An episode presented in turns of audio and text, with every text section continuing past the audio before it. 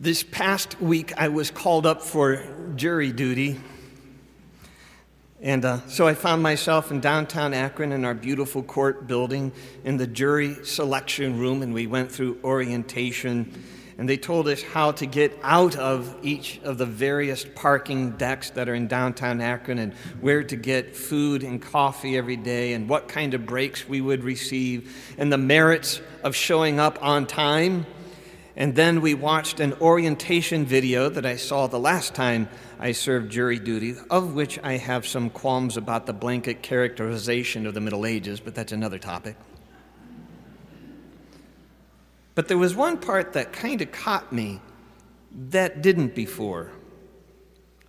The commentator on the video said that people had to die in order that I might be able to serve jury duty that day.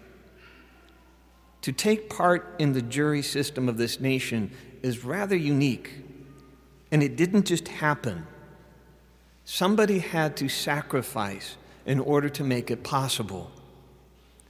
We hear it all the time. People died for your freedoms. People died for your rights. People died for this nation.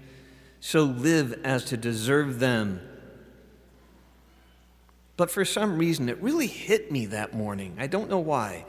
And as many people in the room joked about trying to get out of jury duty to go and enjoy those freedoms and rights that we are afforded, and truthfully, it was a difficult week for me to get away from the parish, it really resonated with me that day that somebody was called away from their home, family, given a gun, a uniform, and some training, and was sent out to risk their life to make or protect this nation. And really, about all that was asked of me was to spare a few hours, maybe about once every eight years or so, to participate in this unique endeavor of jury duty. What good is it having a good America if we don't have good Americans? If we do not promote, preserve, and protect our culture, then we deserve whatever world someone else is willing to impose on us. This past Wednesday morning, the first reading for Mass was from the Acts of the Apostles, and it read like an, a news bulletin report to the early church. Stephen had just been murdered. We have a picture of him up over here. St. Stephen. He was the first uh, one of the first deacons and the first martyr of the church. You see the stones on the open book down there. He was accused of uh, being a part of the seditious movement of Christianity. So he was hauled out and stoned to death. And it went on to say how the men who were burying him were crying loudly over the injustice of this death and the loss of their friend.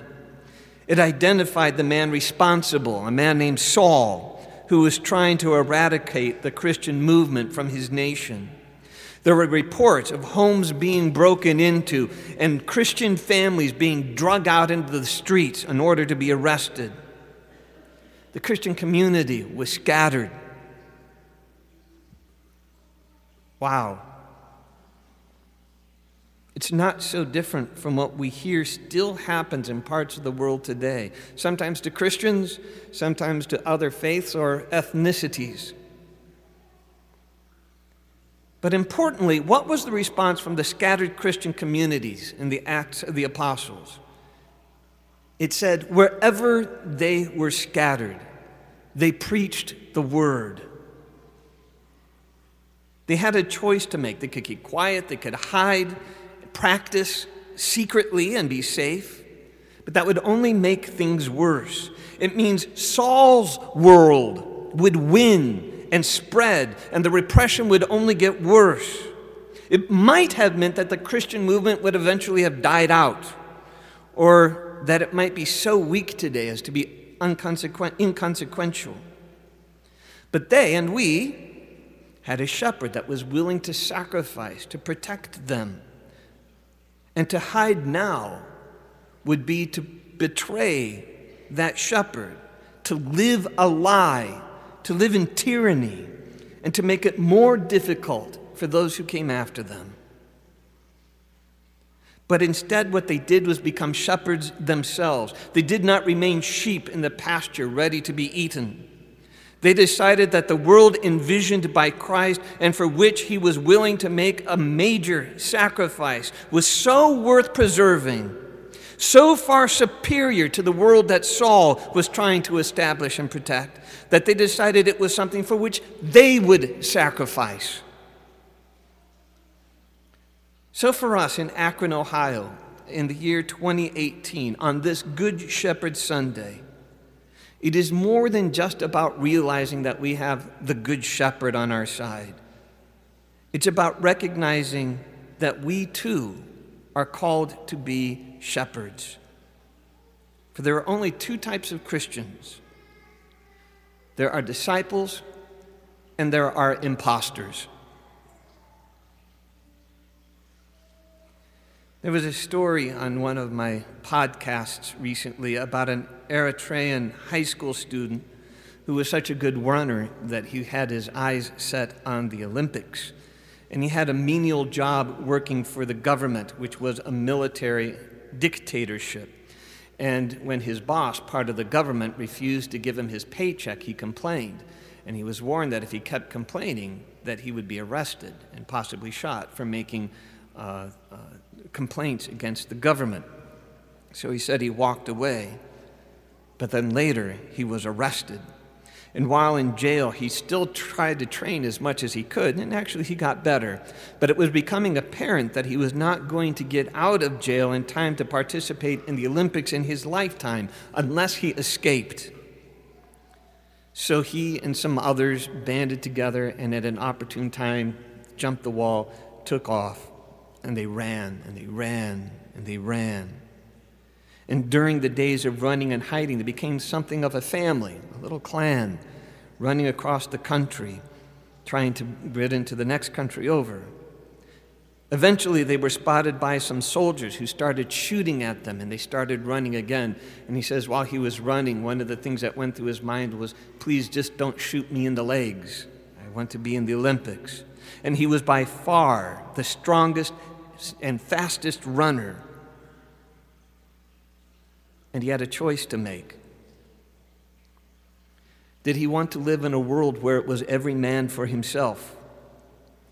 Did he want to be the type of man that was only concerned about his own dreams? When he fell asleep at night, perhaps having won the gold medal, did he want that medal tarnished by the remembrance of those who died that he didn't bother trying to help. How much better of a world, how much better of a man, and what a better story if he sacrificed himself for those who were in danger, those he called family. So he ran slower than he could have and encouraged the group. And then when they came up to this wall, he made sure they were all up and over the wall before he himself went over. He could have gone out and been safer, far ahead but he reined in his ability in order to save all the people that were under his care. He was a shepherd. All of us must ask ourselves the question what kind of world do we want? What kind of man do I want to be? What kind of woman do I want to be? What kind of family? What kind of community? What kind of city or nation do I want? And it's not good enough just to imagine it, you have to live it. You have to sacrifice for it. And you have to make the right kind of sacrifice and the right size of sacrifice. Otherwise, it's just a dream, and dreams die with the dreamer. Visions live with the shepherds willing to sacrifice. In the same way with that we had a better vision about what this church could look like, we couldn't just dream it. We had to live it and you, you had to make sacrifices in order for it to happen. And now that we're in the process, every day there are forces at work to make this church dirty again. Remember all the black that was on the facade of the front of the church? The dirt started settling on the church again before the water even dried that we used to clean it. And it is up to us to keep at it to keep the better vision alive at all times. And so it is with life. There are always those who want our culture to be a different way. If we don't work to preserve the gifts given to us, handed down to us, a world of the good, of the true, and the beautiful, in which every human being has dignity, a world that sees sacrifice as a noble thing. There are going to be those who are willing to step into the vacuum and take over, just like Saul. For example, there are those who think Christianity really took off because Emperor Constantine converted to Christianity and then forced all his people to be Christian. That's not the way it happened. Don't believe that. It was because his nation was rapidly becoming Christian.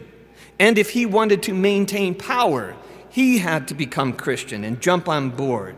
And that's how things change. And unfortunately, it seems to be what in reverse is happening to our nation.